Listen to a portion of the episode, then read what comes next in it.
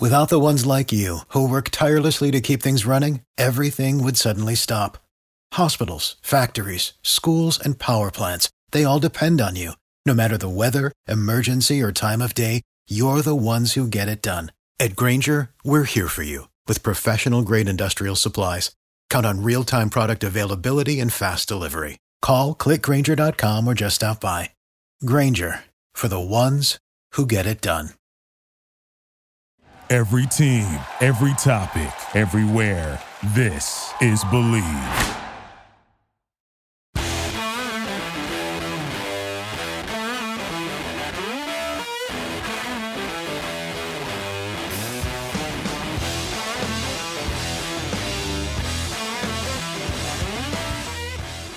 Hello and welcome to episode 16 of the Flying the Anaheim Ducks podcast here on the Bleav Podcast Network, Southern California's number one sports podcast network, the only place with a show for every team in Southern California and more. We believe in our teams. Do you believe? So, yeah, it's uh, Kent and I here remotely again as we uh, prepare for New Year's uh, New Year's Eve tomorrow. But how you been doing? Everything going well? Yeah, yeah, things are good. Yeah, we had a fun holiday, fun uh, last couple weeks, and uh, yeah, it was good Christmas, and uh, yeah, all good things. Got any fun plans for New Year's Eve? Uh, I, I don't. I think it's going to be a pretty low key New Year's Eve uh, with our crew. Probably, probably an early night. Nothing, uh, nothing too exciting. How about you? Yeah, I think it's going to be the same. My uh, my mom's over watching the the baby, so we might we might have a little bit of fun. Uh, James, my wife, and I uh, uh, go out in the town, but more than likely we'll just stay here and fall asleep because that's how every night goes, pretty much. yeah, that's it.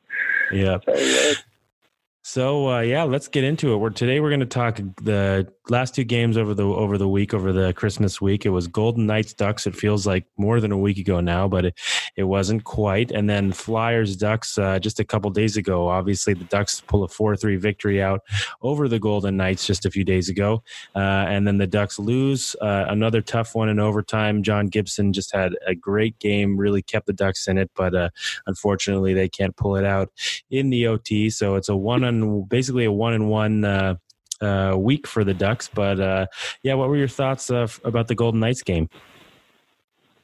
Definitely a good win for uh, always a tough matchup uh, for anyone, I think, in the league, but especially uh, a team that's kind of given the, the Ducks some problems uh, the last couple of years. So that was a great win, great showing.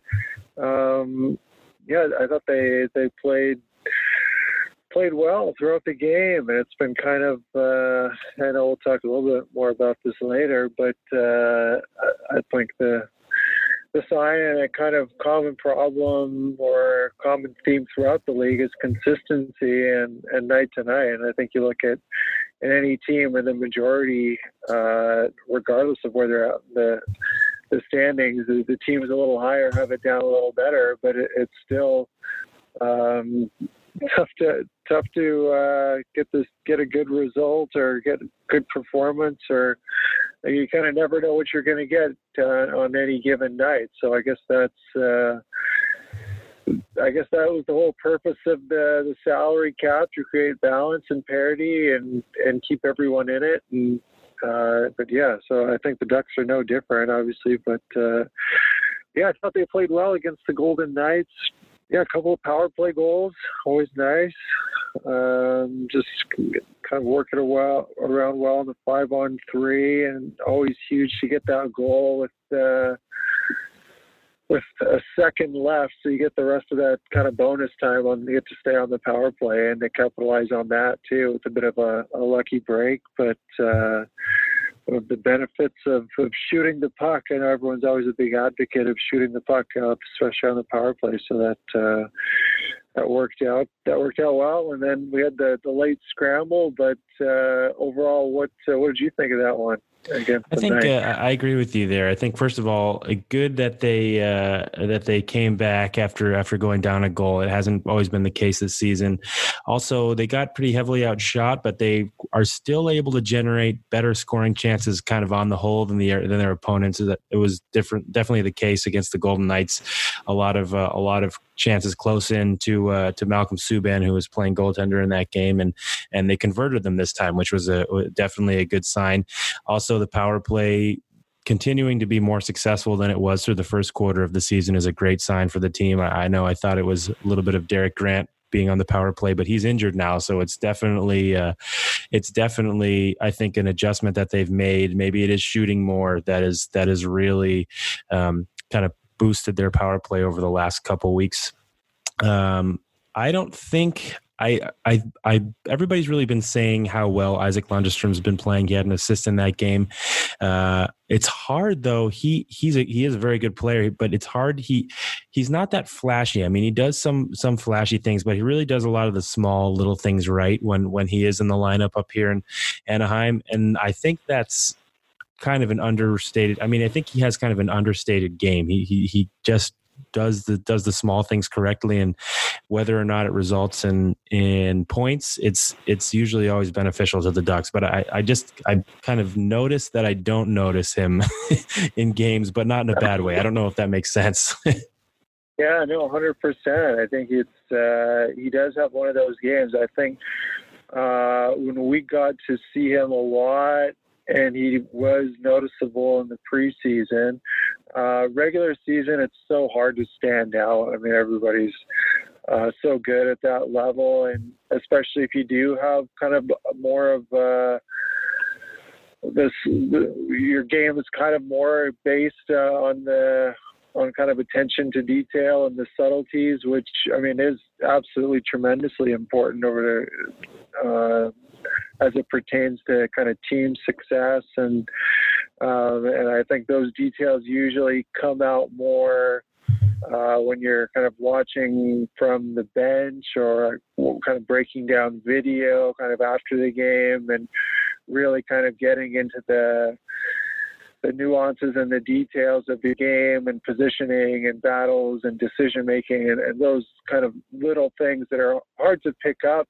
I mean, even uh, you know, someone like I've watched hockey my my whole life, but it's just it's different when you're at ice level, when you're kind of in the game on the ice, and that, that's where you can kind of.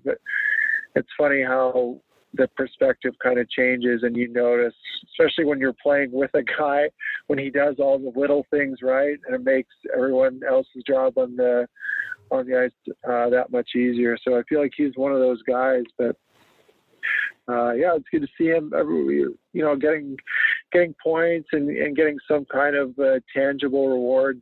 It's great as well. But yeah, no, I think uh, he's a solid player. I think he's going to be a good one uh, for the Ducks. He's only going to get better being so young. That's a good point. His game seems like the type that isn't easiest to notice on TV because the, the camera is always kind of following the puck. So you don't see what he's doing behind the play or what he's doing off the puck, which is, uh, if he's usually in the right place at the right time, you, you know, doing those little things, it's because he's positioned himself correctly and he's reading the game well. So um, definitely, uh, I think a, a, player I'm going to watch when I next, uh, when I next go to a Ducks game. Um, yeah moving on to the Flyers, uh, really good game by John Gibson. Absolutely stole a point in this one. Uh, the Ducks start off slowly. They do end up making a good push in the third period. Uh, they get the first goal, I believe. Actually, it was a Gudbranson shot from the point. A little bit of a knuckle puck, I, I think. Um, and uh. Yeah, but he but he ends up he ends up getting his I believe his third goal of the season. So he, he's really, yeah. I mean, three goals overall is I mean isn't awesome for if you're expecting him to score, but we aren't expecting him to score. He's really a stay-at-home defenseman, and he's he's continuing to find a place here in Anaheim. Um, and I think maybe the criticism of him early on was a little bit unfair. Yeah, yeah, I think that's that's uh, very accurate. I think yeah, that's not not what you're, and definitely not an expectation uh, or or his role or anything like that. But always great bonus to to get out of a defensive defenseman, and uh, yeah, I think he's played well. And I mean, it's not like uh, yeah, no, I, I think he's definitely got some some talent in the offensive zone as well, and um, production's great. But yeah, just the, the physicality and presence on the ice, I think it's been a welcome addition for sure. Uh, I think you mentioned, yeah, John, uh, John Gibson that game was uh, yeah, it was, phenomenal. They made some made some unbelievable saves, um, kept the Ducks in it, and there was some some good pressure coming from uh, the Flyers. Who I mean, talk about consistency. Uh, got spanked up in San Jose the night before, and it kind of got I, I don't know how how public it was or how much what was said, but apparently the, the rumblings were that uh, the coach wasn't happy. Of course, you're never going to be after you get beat five one or six one or whatever it was. But uh, I mean, yeah, talk about consistency, and they come back on the back end of uh, back-to-back games with travel, and and they I thought they played well. And uh, when they when they needed uh, some saves, I mean, the Ducks had some some great A's uh, as well, but another great great guy, great player. Uh, he's kind of a, a great career and a kind of a heart and soul guy. Brian Elliott had the chance to play with him in St. Louis and just a, a great teammate uh, and a phenomenal goalie too. And I guess he's, um, you know, in a backup role now at this stage of his career, but still uh, such a such a key component to have that that luxury to have a backup like that and and I thought it was a great performance by him and uh, rewinding a little bit I, I think um, when yeah I, I, think the Ducks kind of uh, took advantage of the fact no uh, Andre Fleury against the Vegas uh, against the Vegas Knights and um, you know no, no knock or uh, disrespect at all to to Malcolm Subban, but I think uh, like that fourth goal, the winner is just kind of a, a hard working goal, but just a a spinner around shot from the corner, kind of along the ice that just kind of catches him off guard and, and sneaks in. Um, just uh, just kind of highlights the fact when you have you have two guys just uh, at the top of their game. Think it was a great goaltending duel there against the Flyers. Yeah, yeah, I agree. I think Subban. Uh, you, you mentioned Subban and the Golden Knights. He he definitely has found his place in in Las Vegas. He's played well since they started the last three seasons as a backup. When he was playing for the Bruins, uh, sporadically, the, the team who drafted him, he was like historically bad. So I'm happy to see that he's kind of bounced back and and made a career for himself as the Golden Knights backup goaltender. But um, moving back to the to the Flyers game I was wondering what you thought about the the, the game winning goal in overtime that the Flyers scored. It was just to me, I, am watching the watching it. I kind of had to watch it over again. Like what what happened there? Why why was there all of a sudden like a they it felt like I first watching it. It felt like the the Ducks three players out there had gotten, I forget exactly who it was, had gotten back into position. They kind of booked it. And then I realized they went for a change, which is why uh, I forgot who scored. I think it was, was it Couturier who scored the game winner? Um, uh, Hayes scored Hayes. the winner. Yeah. yeah. but I didn't see it. Yeah. I didn't see the, it kind of yeah it seemed like i just saw the wide angle and it was a nice pass by Voracek kind of up the gut with a little sauce right onto the tape but yeah, I was I was wondering. Uh, so yeah, that we had a couple guys go for a change, and then uh, just kind of wrong the wrong time, and all of a sudden that's that's it. Yeah, yeah, it was. Um, I think Fowler Fowler came on the ice. It was kind of a, I want to say it was Kase. I'd have to look at it again, but you see kind of Fowler get onto the ice and he's he can't quite get catch up with with Hayes after that pass. And then, uh, yeah, I looked back and I, all three players uh, just got off the ice, and and Philadelphia collected it pretty quickly. I think maybe they surprised uh, surprised the Ducks players, but uh, I don't know I guess if you're out there for a long time and you really have to change, and that's your only opportunity, you got to take the risk rather than let let it, let the Flyers skate back up the ice with full possession and hem you into the zone.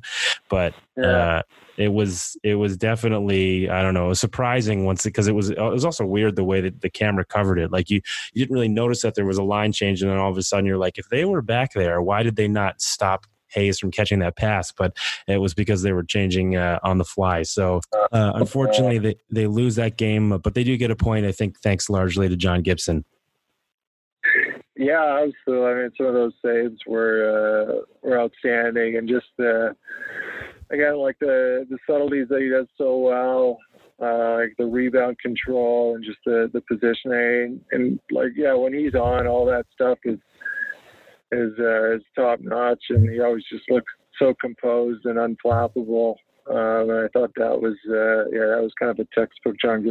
Just kind of looks unflappable. Just makes it look easy. Just always looks so composed and uh, like the re- rebound control and his body control. Everything is just uh, outstanding. He just makes it look easy, and he just made some really difficult saves look look pretty routine. So uh, a great performance by him. Yeah, absolutely. So that brings us to uh, kind of the general couple points I wanted to discuss heading it, closing out this uh, this podcast. First of all, you mentioned it a little bit to start the inconsistency. Uh, I think it has a lot to do with the youth on the Ducks roster and the fact that they can't really string together more than a couple wins in a row. And you you need that that long winning streak at some point in the season just to bank points. And that way, if you if you have a tough stretch, you can kind of stay. You've already kind of got your head high enough above water that you're still in the fight. Unfortunately, the Ducks just haven't been able to put together a long win streak like that. And uh, do you think it has to do with youth? I mean, you mentioned the parity in the league and the salary cap and everything, but I mean, there's the it feels like the, the thing that separates the the top of, from the bottom of the league are those long winning streaks that that some teams tend to go on now.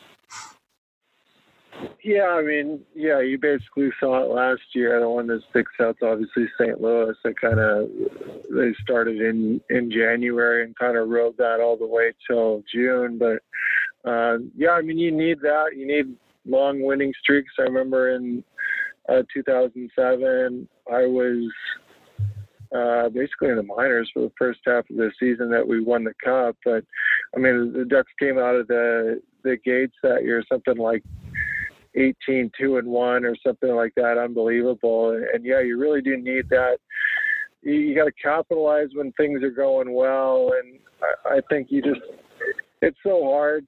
Um, I mean there's so much youth in the league as is so you're going to get that uh, inconsistency built in as as guys still have a little ways to go. Is I mean the talent and skill and athleticism and uh, you know every, everything all the parts are there but just uh, as far as the maturity and learning to be a pro and consistency and all that comes with time so i think that's going to kind of be a a new constant uh, inconsistency is going to be the new constant uh, in, in, the NHL for a while. Um, but yeah, I think the teams that are kind of towards the top basically have the the talent and the experience and the I don't know the they know how to win enough to carry them through, whereas kind of all the teams in the middle or the bottom are still trying to figure that out. So everyone's everyone's going to be uh, inconsistent to some degree. It's just the the teams at the top have enough going for them that they can kind of uh, survive and and even uh, having the ability to win games when you don't have your best game, just e- either through uh, an individual performance or one aspect of your game is strong enough, like special teams or, uh, or whatever it is, to carry you through. And you just have something that can kind of uh, help you along those nights where you don't have your best and, and, allow you to either pick up a point or somehow pick up two. So, and, and, I think the, the Ducks are kind of just where they're at uh, in the in the cycles of the kind of of how franchises go these days. They they uh, just don't have enough. Um, I don't know. I guess kind of enough.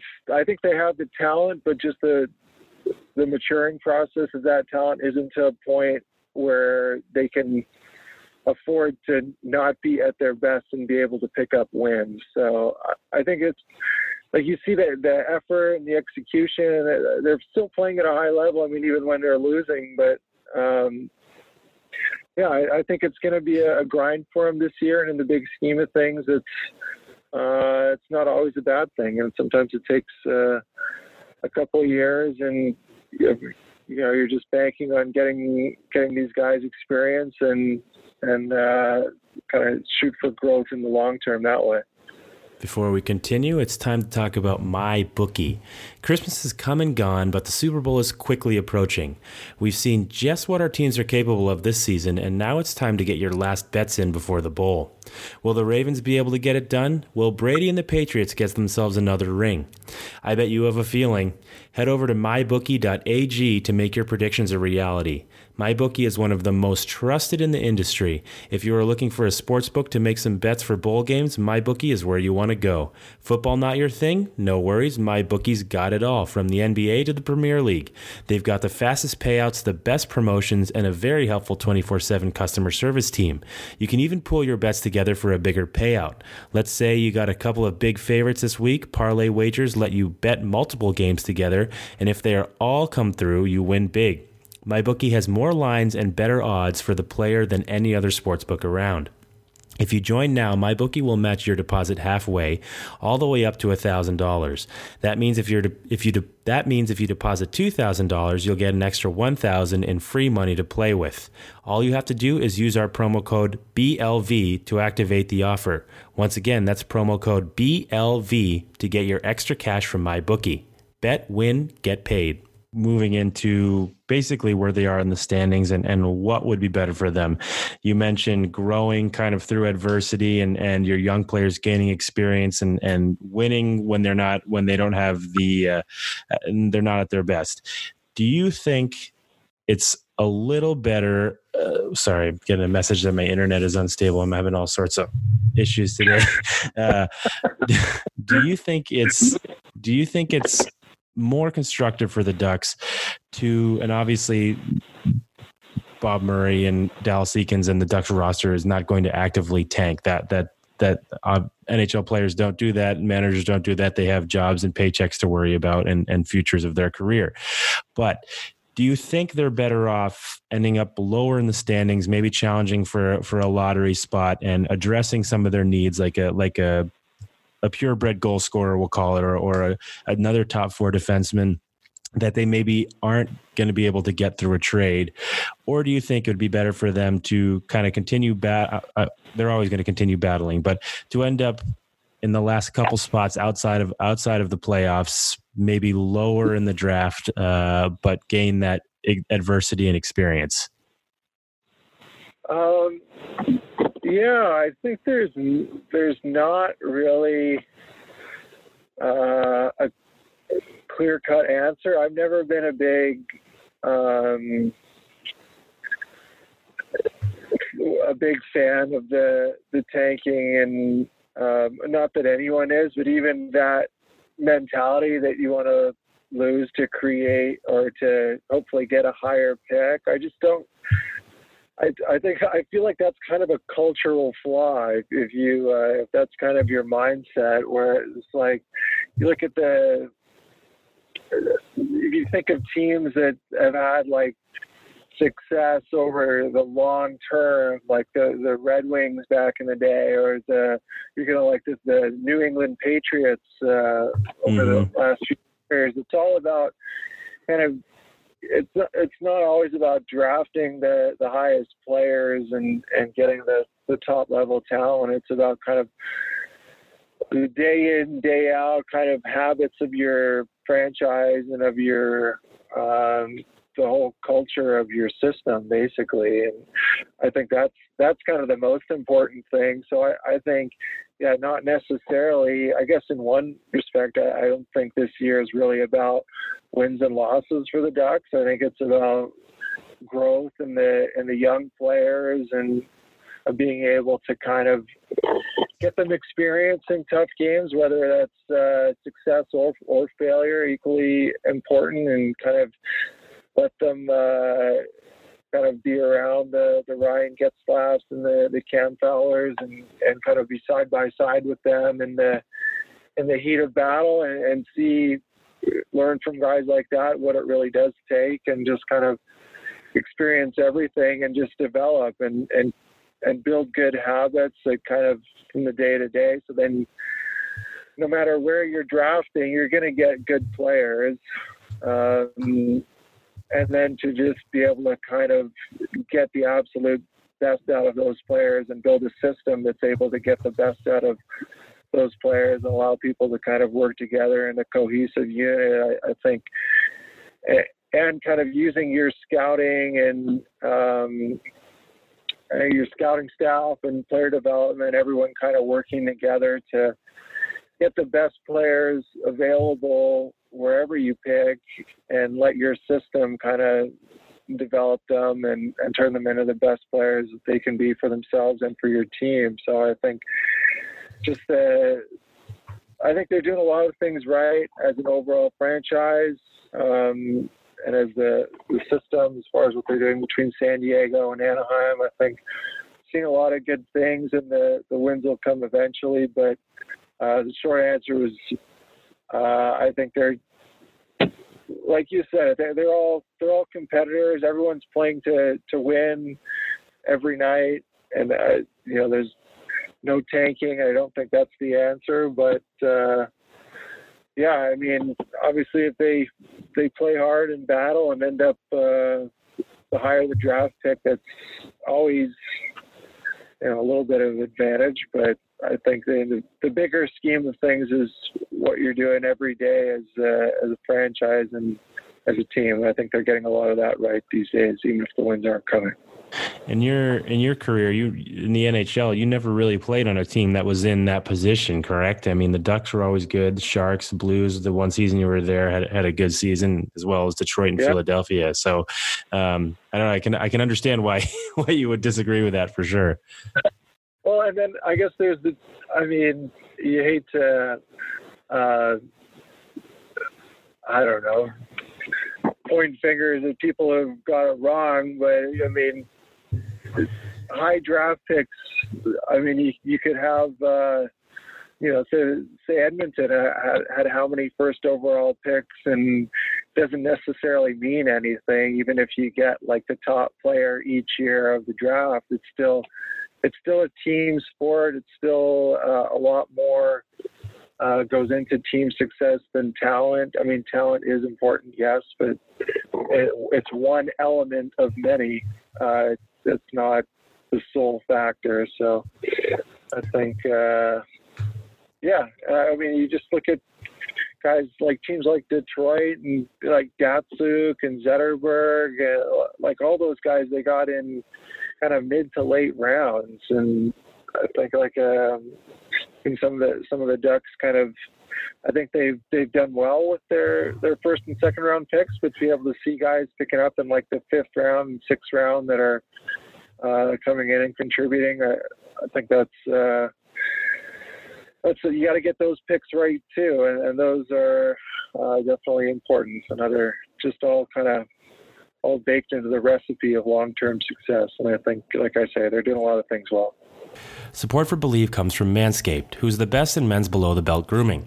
Manscaped offers precision engineered tools for your family jewels. It's 2020, and you know what that means. New year, new me, better personal hygiene. Men, listen up. Hair down there is so 2019. If you're going to pick any New Year's resolution this year, let it be to take care of your stuff. Manscaped is making it easy with their grooming products. You obviously don't want any sort of there's something about Mary situation going on that Ben Stiller's character encountered in the beginning of the movie. That's why Manscaped has redesigned the electric trimmer. Their Lawnmower 2.0 has proprietary skin safe technology, so this trimmer won't nick or snag your equipment bag. Manscaping accidents are finally a thing of the past. And don't use the same trimmer on your face that you're using on your undercarriage. That's just dirty. Manscaped also has the Crop Preserver, an anti chafing below the belt deodorant and undercarriage moisturizer. You already put deodorant on your armpits. Why not put deodorant on the smelliest part of your body? Speak for yourself. Get 20% off free shipping with the code BLEAV at manscaped.com. That's B L E A V at manscaped.com. Start the new year off right by using the best tools for the job. Your undercarriage will thank you.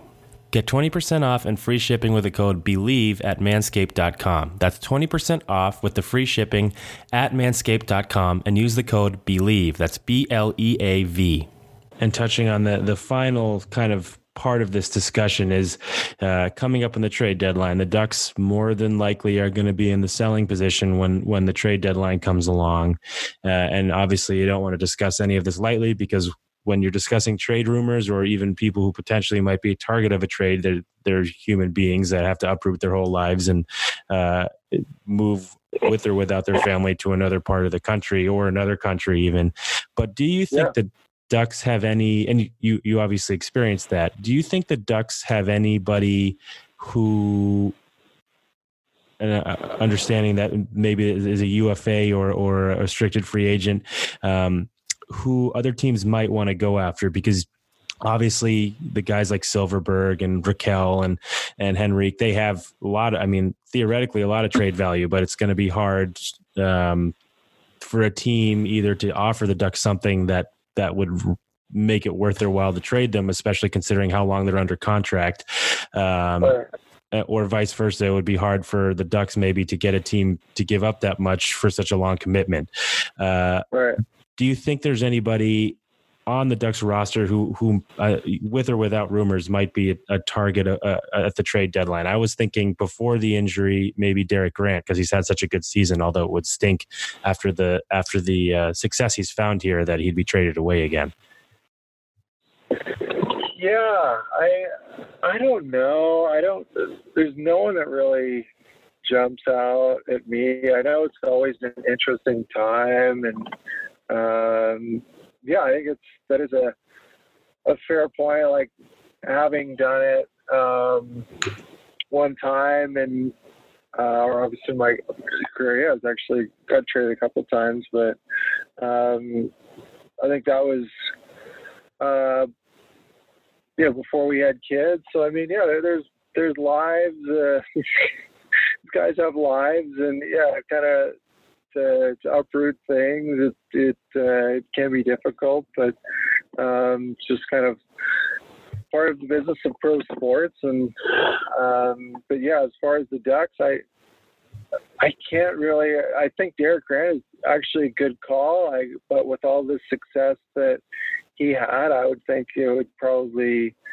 Uh, I would think both parties would probably be uh, happy to kind of at least explore uh, continuing continuing having him here. Um, but other than that, no, and I don't think. I mean, there's. I don't know. I, I don't see much of anything. The deck's being very active at all at the the trade deadline, but uh, it's definitely always an exciting time as a as a fan, kind of. Um, yeah, to see kind of who ends up where, who's buying, who's selling. But I don't, I don't really think the Ducks are really in much of a place to to do anything as far as selling. I would yeah. say, but they don't have. Uh, I mean, they don't have a Taylor Hall or or a, a, high price, a high highly sought after UFA that could be traded for a rental. But uh, two guys that interest me: Ondrej Kase. He was obviously included in the rumors when they when the Ducks were looking to trade for Justin Faulk. So right. I mean, and and then Bob Murray seemed to get pretty upset when uh, when oh, the Carolina Hurricanes owner allegedly leaked that Kase's name. So um, I, I, mean, he's one I think you could get something for, and and Bob Murray Murray apparently hasn't been afraid of parting with him because he's included in discussions. The other one I'm really interested to see is is Ryan Miller. I mean, he's been pretty vocal. He he he basically rejected a trade I think last year because he was rumored that he was maybe going to San Jose, uh, and and that fell through. And I think it came out that that Miller said he wasn't interested in in, in being traded because he's got a, a, modified no trade clause. But I wonder this year he's he's getting to the end of his career. He's got he's he's only ever gotten to the conference final. He's never had a chance at a Stanley Cup, uh, and I wonder if that maybe motivates him to to accept a trade if it if it's if it's obviously brought to him and and the, the right team is involved because he, he he's talked about not wanting to leave Southern California. He's got a, a young kid and and a, a, wife who who's an actress here, so he he doesn't want to leave. But maybe yeah. If if Bob Murray approaches him and says, "Hey, you know, um, the Blues are looking for somebody. Somebody goes down. Let's say it's a Blues backup goaltender. The Blues are looking for for somebody to uh, to back up Binnington, or or the Hurricanes are looking for someone to back up. I don't even remember who's their starter right now, but." Uh, maybe a, a, a, very competitive team with a chance to to possibly challenge for a Stanley Cup title. Colorado would be another example do you think? I mean, there might be a possibility that Miller would be willing to go there as a backup and maybe chase that ring one more time?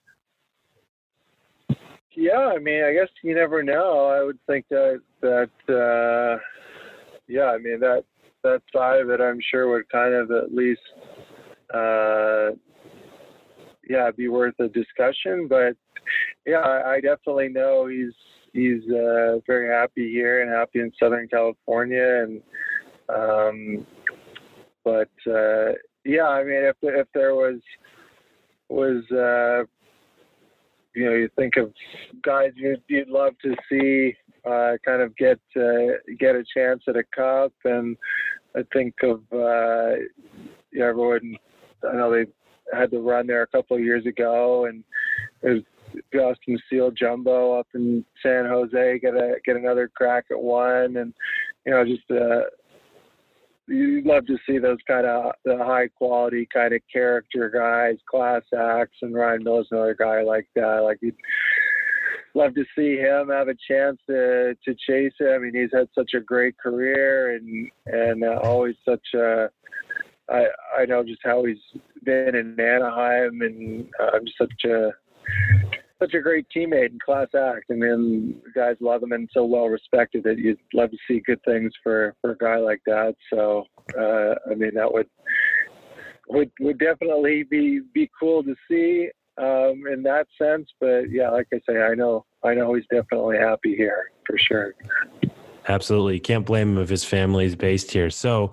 Um, let's wrap it up with the three stars. Today, we're going to do the three hardest things that maybe people didn't assume, or, or just the three hardest things in your experience about playing in the NHL. And I will do the three hardest things for me about covering sports because there's definitely some uh, some challenges uh, involved there as well.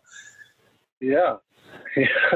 Nice, nice. Well, uh, I guess yeah, like everybody's gonna be uh, different. I think just the trajectory of my career and uh, in the pros and in college and and you know even back to a kid i think it was um, just kind of the the first hardest thing you kind of have to get over in your mind is just the intimidation factor of the NHL and all of a sudden kind of um, like I got called up mid-season for my first NHL game, and I'd been in training camps and everything. But my uh, first NHL game, all of a sudden, yeah, being on on the bench with these guys and in in a game that that matters, and um, playing Phoenix, and Gretzky was uh, coaching them at the time, and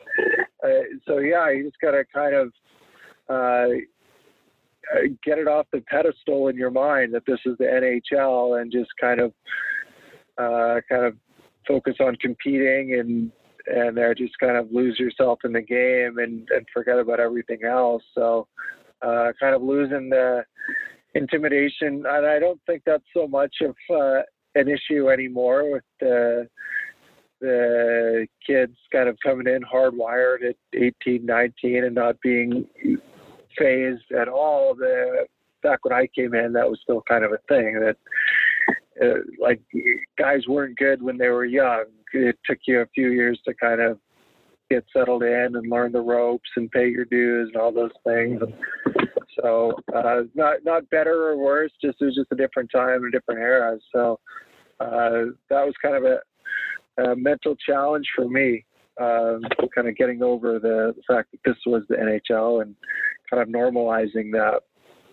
Uh, and then the second one, obviously, the margin of error, um, so small, um, even against, um, like if you're matched up as a defenseman against third and fourth line players, I mean, they're all still NHL players and everyone has good systems and, uh, like, yeah, just the margin of error for being out of position by, uh, a couple couple feet and just things you can cheat and, and get away with playing in the American League or that you could do in college and um, and yeah, just having having the discipline to kind of always um, kind of always, always, always be in the right position, being on the right side of the guy. Um, yeah, just the attention to, to detail is just kind of paramount, or else uh, I think when you look, when you see someone look bad on, the ice and it looks like a, a bad mistake, it usually wasn't that bad. It just looks that bad because everyone's kind of because the league is so good and you just don't see it. Um, and especially now with how fast everyone is, just um, so yeah. Even back then, the attention to detail and margin for error that would be number two, and I think that the third part was um, just kind of the the mental maintenance day to day you kind of have to keep with yourself as far as like uh, your confidence. Because when things are going well uh, it's things tend to get magnified and it's easy to kind of uh, get a little complacent and kind of believe believe the hype and and then the kind of that also can kind of lead to shortcuts here and there. And then when things aren't going well and and uh, you know there's now more than ever with social media and everything uh, the media and um, and fans and uh, you know things can kind of spiral pretty quick if you don't have a that solid kind of base of self confidence and confidence in the in your abilities and confidence in the the work that you've put in to kind of just have that uh, have that foundation of confidence within yourself. Um, so it's not too high, not too low, and it's always kind of uh, kind of a balancing act. And that was uh, always something that um, I had to to work on. I'm I'm kind of a, an analytical type, so and you'd kind of uh, have time on the road when you're kind of in the hotel room or on flights, and there's kind of in between games and practices, and just a lot of time to think, and you can wind up kind of being your own worst enemy. So that was always kind of a a battle for a kind of analytical guy uh, like myself. So those are my my three kind of major challenges playing in the NHL. But uh, I'm sure if you talk to any number of guys, everyone kind of has has different things that they kind of they have to work on. But uh, yeah, it's it's an unbelievable league. It was uh, a dream come true playing in it, and uh, yeah, it was it was a, a, a challenge every day. But yeah, obviously thankful for uh, for all my time I, I got to play, and I definitely uh, feel very fortunate to, to have had that opportunity. Yeah, some some deep thoughts from Husky there. I totally I totally get it. Yeah. I agree with you. No, I can I, yeah. I can certainly see how those are are uh, there was very you are an analytical guy, and I can see how that's those are very introspective answers. So um, definitely definitely very interesting for. Uh, for the journalism part of things, I mean, I, have spent most of my short journalism career covering high school players.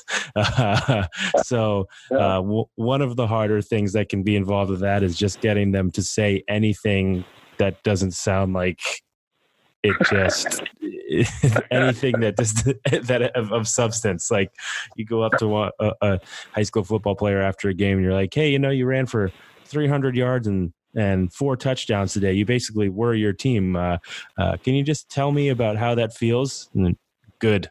You're like, okay, great. Have you had a have you had a game like this before? Are you are you ecstatic about how you've played? Yes, and you're just like, oh my god, I was wow. I, was I this uh, short? We'll say uh, not not long winded, I guess, or not not as detailed when I was in high school. Holy cow! Um, yeah. But then moving up to kind of the pro level, uh, and uh, having done some freelance work and and been uh, at some professional, some NHL games and some NBA, uh, covering some NBA teams um, for different freelance assignments. It's very hard when you first show up uh, to act like you've been there before. Like you don't know. It, it's a very well-oiled machine. The the the the uh, we'll call them the veteran journalists, the people who've been doing it forever, know exactly where to be at what time, all the etiquette that's involved in addressing professional athletes and uh, where to stand, where not to stand, and it's just the first time when you're trying to walk the walk and make it look like you know what's going on but you don't is uh, is is very intimidating. I mean it, it, it was like that for me when uh, when i first covered uh, went to a ducks game. Um, luckily uh, you were there as were uh, as were some of the uh, other journalists so i just kind of followed. So that helped yeah. um, but i just i just went to a clippers practice it was tasked with getting some quotes from from some Clippers players before uh, before Christmas, and I had to go to two of them because the first one I went to, my deadline was like a, a few days away, but the first one I went to, I tried to pretend like I knew what was going on, and before I knew it, the media session was over. They had like two players speak for, for or answer questions for two and a half minutes, and it was like a, a, a rugby scrum trying to get your question in there. So all of a sudden they're like, "Hey, yeah, the uh, media session is done now. Have a good day." And I'm standing there like, I didn't ask any questions or get to get to talk to yeah, anyone.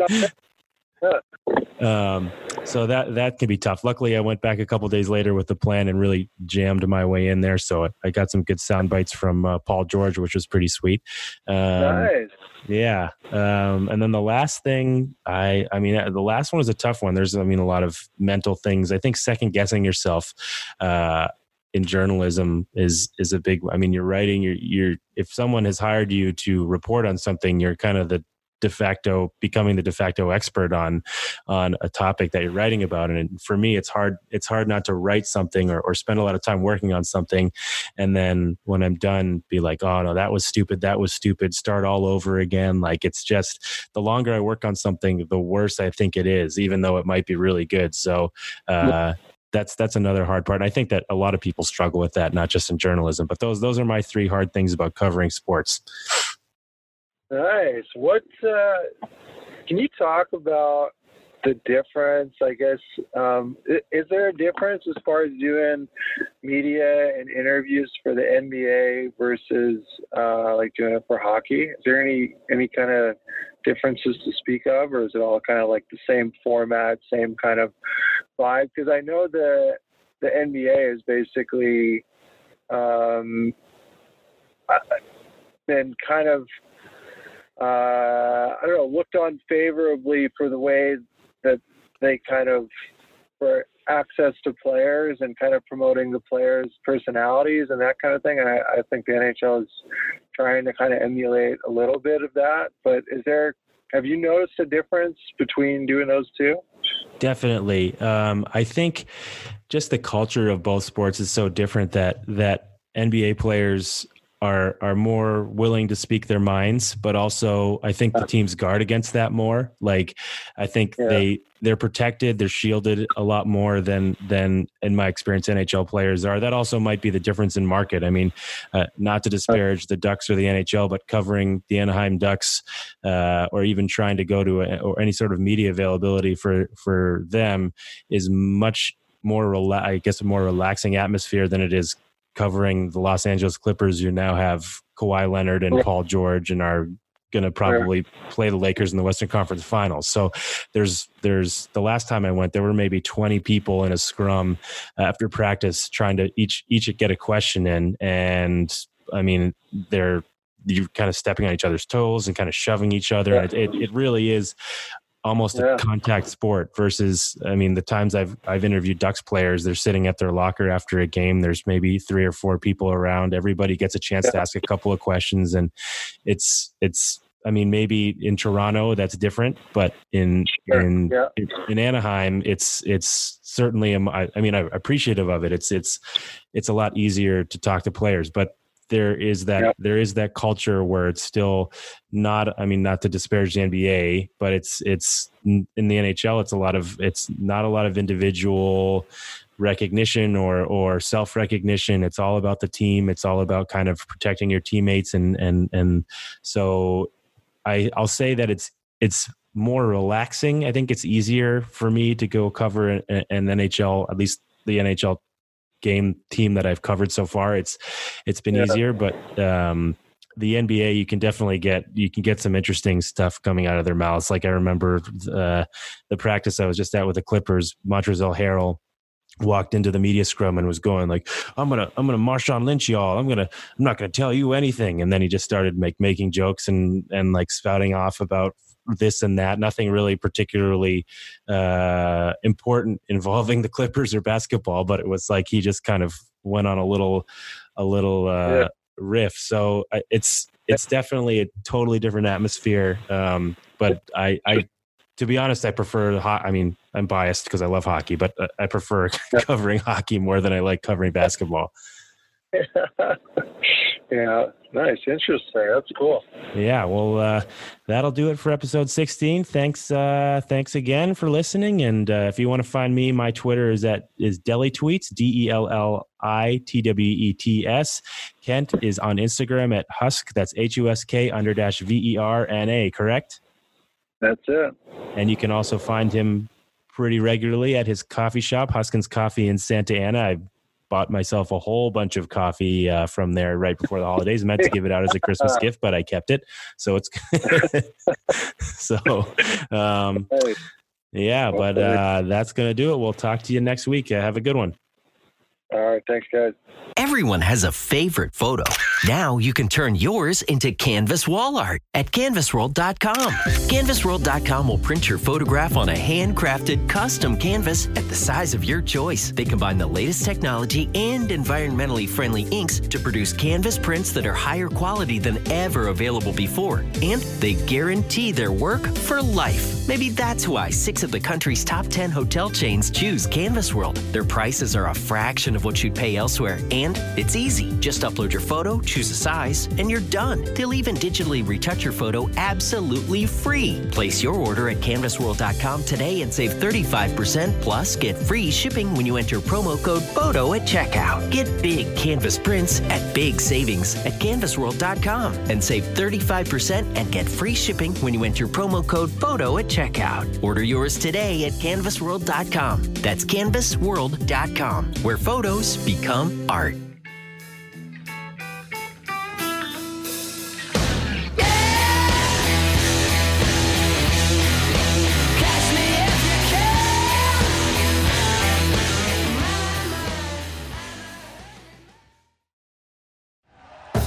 Thank you for listening to Bleav. You can show support to your host by subscribing to the show and giving us a five star rating on your preferred platform.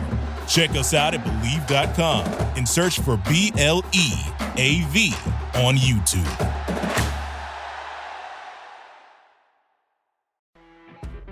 You know, when you're listening to a true crime story that has an unbelievable plot twist that makes you stop in your tracks? That's what our podcast, People Are the Worst, brings you with each episode. I'm Rachel. And I'm Rebecca. We're identical twins who love true crime cases that make you say, didn't see that coming, and we hate the people responsible for them. Listen to People Are the Worst now on Apple, Spotify, or wherever you get your podcasts.